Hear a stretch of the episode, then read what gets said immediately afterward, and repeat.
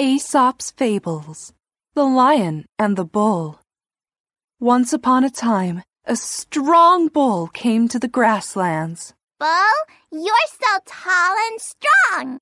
Bull, your hooves are so sturdy. Bull, your horns are so big and strong.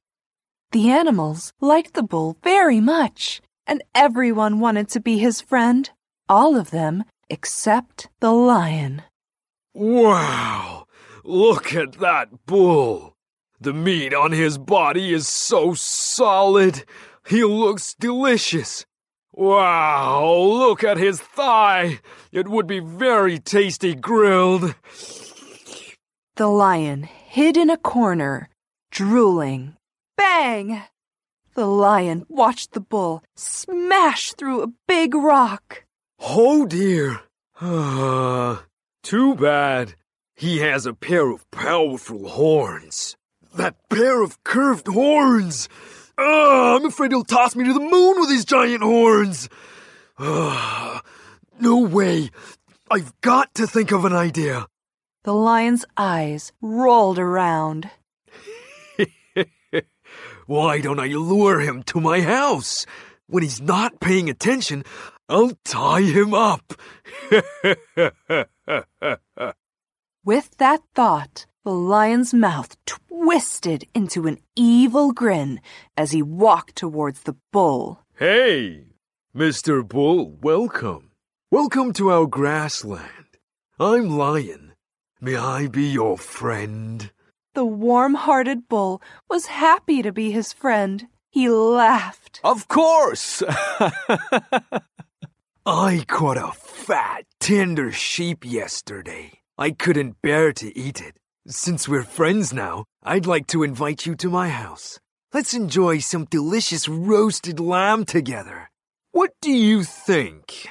Lion, my friend! Thank you for inviting me. I'd love to come over. It's settled then. Come to my house tonight and we'll have a feast of roasted lamb. I'll be waiting. The lion saw that the bull had agreed to come, and a cunning smile spread across his face. He thought, Aha! I've tricked this foolish bull. Later that night, the bull arrived at the lion's house right on time. Coming! The lion opened the door.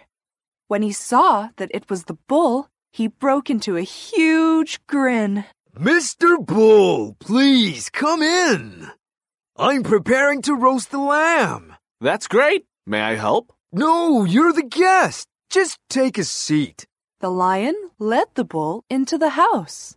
It will take a while to roast this lamb. You can, uh, oh, you can take a nap.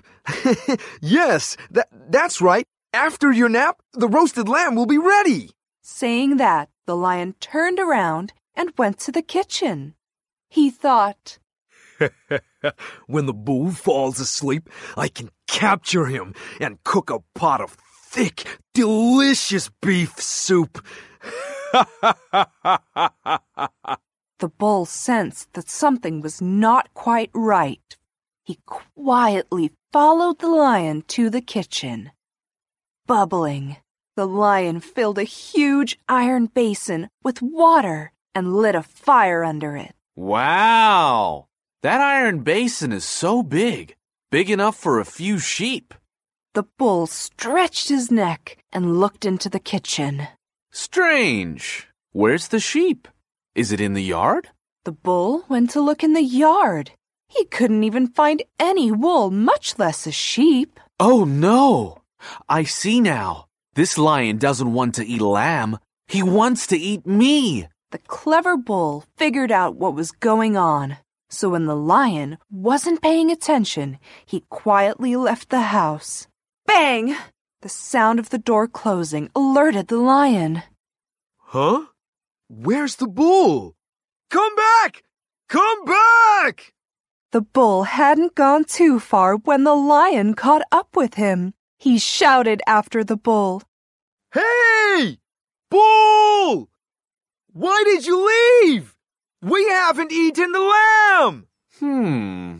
Stop pretending. I saw the huge iron basin, chopper, and skewer you've prepared. You're not eating roasted lamb, but me! Um, that, that, hey, Bull, The lion wanted to continue to trick the bull. In the end, the bull glared at the lion. His eyes narrowed menacingly, and he started to dig his huge hooves into the ground. Then, with his long, curved horns, he butted the lion, sending him flying. Ah! Help! Hmm.